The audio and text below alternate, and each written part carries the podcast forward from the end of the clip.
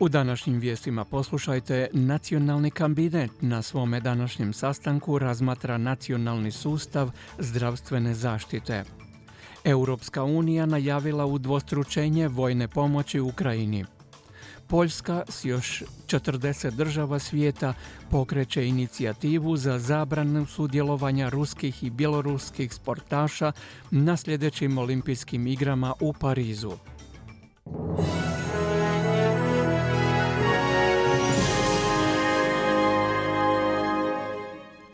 Slušate vijesti radija SBS, ja sam Kruno Martinac. Premijer Anthony Albanese sastaje se danas s čelnicima država i teritorija kako bi razmotrili plan za rješavanje problema unutar australskog zdravstvenog sustava. Premijeri i glavni ministri su s premijerom Albanizijom u Kamberi na prvom ovogodišnjem sastanku nacionalnog kabineta nakon što je jučer u četvrtak na večer u rezidenciju Lođu on pripremio večeru za premijere država i teritorija. Glavna točka dnevnog reda sastanka su nalazi radne skupine nakon pregleda sadašnjeg sustava Medikera te o prijedlogu mjera za poboljšanje dostupnosti zdravstvene skrbi. Premijer Viktorije Daniel Andrews kaže da je danas usredotočen na reformu Medikera i bolju zdravstvenu skrb. When you think about it, it's never been harder to find a bulk billing doctor. Find themselves in emergency departments. They shouldn't be there. They don't need to be. Nikada nije bilo teže pronaći liječnika gdje je moguća naplada bulk billing. Ljudi se nađu na odjelima hitne pomoći kada ne bi trebali biti tamo i ne moraju tamo biti. Teško je odrediti cijenu reforme. Nešto od ovoga nije u novcu, već više u boljem sustavu i povezivanju usluga. Premijerka Queenslanda Anastazija Palašaj kaže da zdravstveni izazovi u njezinoj državi također su dostupnost liječnika opće prakse. The GP shortages, especially in. Manjak liječnika opće prakse u ruralnim i udaljenim dijelovima Queenslanda kao i u rubnim predgrađima Koristimo farmaceute u nekim ruralnim zajednicama i mislim da tamo postoji prilika za drastičnu promjenu u pružanju zdravstvene skrbi. Čelnici će danas također biti obavješteni o mjerama domorodačkih zajednica za uklanjanje društvenog jaza, o energiji, nacionalnoj reformi posjedovanja vatrenog oružja, lokalnoj upravi i stanovanju i dostupnosti stambenih prostora. Australski ministar obrane nazvao je okes prilikom da promijeni mjesto Australije na svjetskoj pozornici tijekom sastanka sa svojim kolegom u Ujedinjenom kraljevstvu. Na zajedničkoj tiskovnoj konferenciji s britanskim ministrima i australskom ministricom vanjskih poslova senatoricom Penny Wong, Richard Marles rekao je da Australija vidi udruženje OKES kao sigurnosni pakt i važan korak posebno u svjetlu sukoba poput rata u Ukrajini. As I've said previously, this is a huge moment in our country's history. This will change ovo je veliki trenutak u povijesti naše zemlje, promijenit će međunarodnu osobnost Australije. To će izgraditi naše sposobnosti, a time i ojačati naš suverenitet, kazao je ministar Maus. Britanski ministar obrane Ben Wallace raspravljao je o opskrbi Ukrajine vojnom opremom i upozorio na poteškoće ukrajinskog zahtjeva da saveznici brže isporuče vojnu potporu. Last week we gave tanks and what next can we promise? There are things to promise next and Prošli tjedan smo poslali tenkove i što sljedeće možemo obećati. Postoje nove stvari za obećanja i vrlo sam otvoren za ispitivanja svih vrsta sustava, a ne samo borbenih zrakoplova, kako bi Ukrajini pružili pomoć. No to može i potrajati. Ukrajinski predsjednik Volodimir Zelenski pozvao je Europsku uniju na oštrije mjere protiv Rusije. Otkako je Rusija izvršila invaziju na Ukrajinu prije godinu dana, EU je uvela sankcije bez presedana usmjerene na obrambeni i financijski sektor Rusije. Ali Europska unija i dalje ostavlja mnoge poslovne veze nedirnutima, uključujući trgovinu dijamantima između Belgije i Rusije.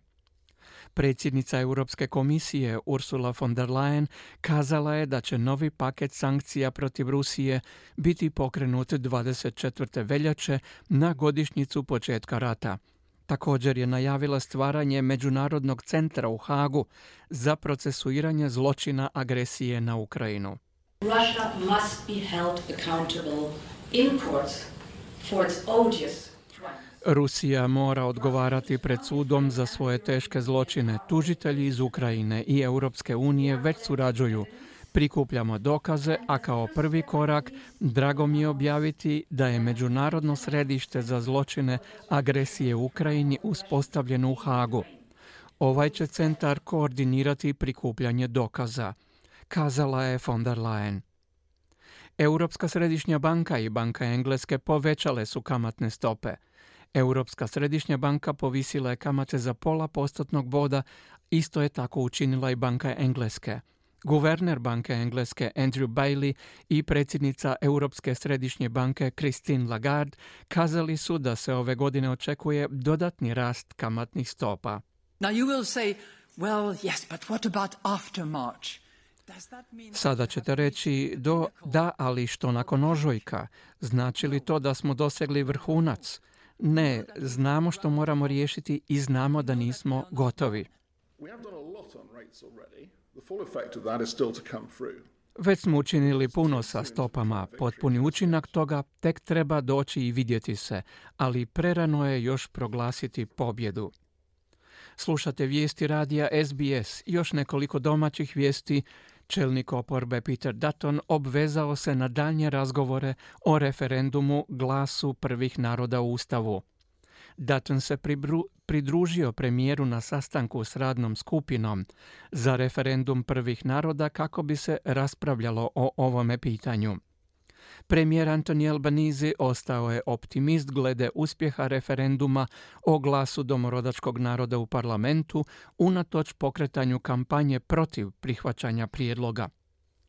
Do predsjednica udruge Uluru Dialog profesorica Megan Davis obratila se Australcima rekavši da ustavno priznanje putem glasa zaslužuje široku podršku domaće zajednice. We welcome Peter Dutton's commitment to further talks on the voice recognition referendum. Pozdravljamo predanost Petera Duttona daljnjim razgovorima o referendumu o uključivanju glasa prvih naroda. Australski narod će odrediti ishod ovog referenduma, ne političari. Ustav je dokument naroda, političari ga ne mogu promijeniti. Parlament ne može promijeniti to. Samo vi, Australci, to možete promijeniti kazala je profesorica Davis.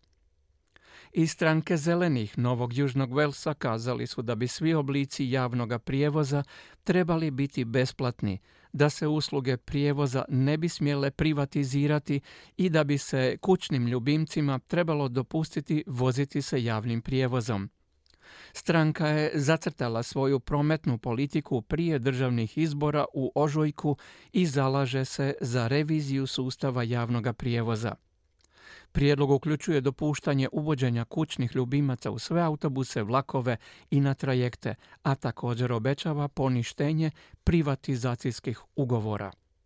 Iz sporta iz Poljske je priopćeno kako je moguće izgraditi koaliciju od 40 zemalja, uključujući Australiju, tijekom sljedećega tjedna kako bi podržali poziv da se ruskim i bjeloruskim sportašima onemogući sudjelovanje na olimpijskim igrama 2024. Baltičke zemlje i Poljska izdvojile su međunarodna sportska upravljačka tijela koja trebaju zabraniti ruskim i bjeloruskim sportašima natjecanje na igrama u Parizu i na drugim sportskim događanjima dok traje rat u Ukrajini.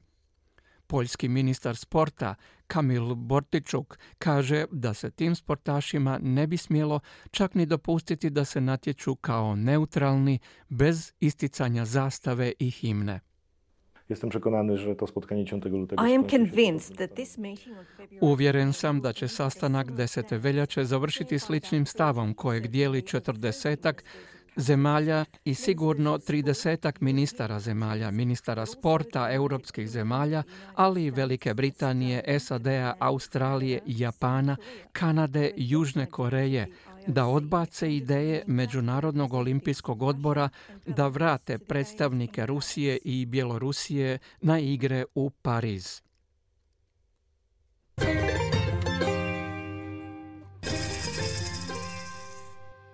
Danas australski dolar prema nekim svjetskim valutama vrijedi 0,71 američki dolar, 0,65 eura te 0,57 britanskih funti. I vrijeme danas u glavnim gradovima Australije, Sydney sunčano s najvišom temperaturom do 31 stupnja, Melbourne uglavnom oblačno, mogućnost pljuskova 17, Brisbane djelomično oblačno 36, Perth sunčano 36, Adelaide djelomično oblačno 18, Hobart djelomično na oblaka 18, Kambera djelomično oblačno 17, Darwin djelomično oblačno, mogući pljuskovi je oluja i 32 stupnja Celzijeva. Slušali ste vijesti radija SBS, a za više vijesti posjetite SBS News.